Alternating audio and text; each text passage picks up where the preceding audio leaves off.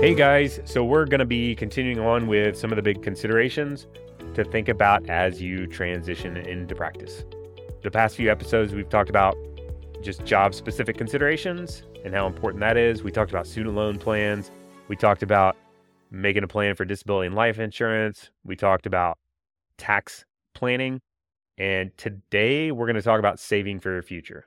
I think it's important to point this out. I don't think I've mentioned this in the past few shows, but I've tried to put these generally speaking in priority order.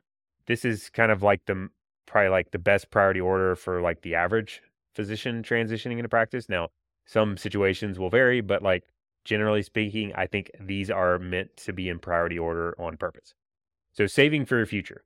First of all, like what does your future ideally look like? What are your goals? What are your aspirations? Like what do you want to shoot for? Like do you want to have the option to retire? Maybe it's hard to think about that. Like maybe you would want to at minimum make sure you don't have to work past 65 as a starting point or maybe you want to be financially independent as soon as possible. Maybe you want to save for your kids' education. Maybe you want to save for a vacation home. Maybe you want to save for a big trip or whatever. I mean, it can be the sky's the limit. I mean, the real thing is like thinking about what do you want to work towards? Like, what are some of the big goals?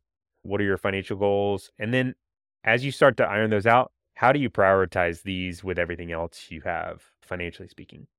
What do you need to be saving to be on track for these goals? So, retirement is the typically the hardest to analyze because it's so far in the future but you can get some pretty good ballpark estimates of what that needs to be. But ideally, you back into like what needs to be saved in order to be on track for these goals. And that's kind of like a carve out for your budget so that you're able to be tracking towards those. When you transition in practice, that's typically the best opportunity you're ever going to have to start making some headway on these. And on top of that, you know, I know as a physician, you're typically a little bit behind your peers in terms of making your full earning capacity. The timeline you're able to save for is typically shorter. And so you sometimes have to save a little bit more percentage wise. So it's worthwhile, I think, to have these carve outs sooner the better. And I'm sure you've heard people say first, spend the rest. You want to get this savings number identified first and have that carve out there so that you can then think about the remainder as the remainder and not start to think about the whole take home pay as what am I going to do with that? You got to say, I'm going to save first, and then that's the take home after you save. Think about those future goals, start to identify what they look like, prioritize those, and then you want to back into what the actions need to be savings wise today to be on track for those.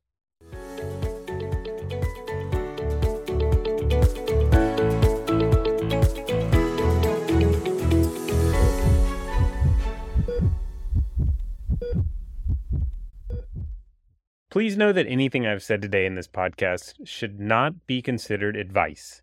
It is completely for educational and entertainment purposes only.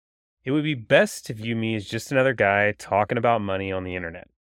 For advice, please consult your advisors. If you don't happen to have a financial advisor already, I happen to know a firm that's absolutely fantastic. It's actually the firm I started and currently run now, Wrenne Financial Planning and we would love to get to know you better and see if we might be able to help. Feel free to reach out anytime to schedule an introductory meeting. You can find more info about us at financial.com.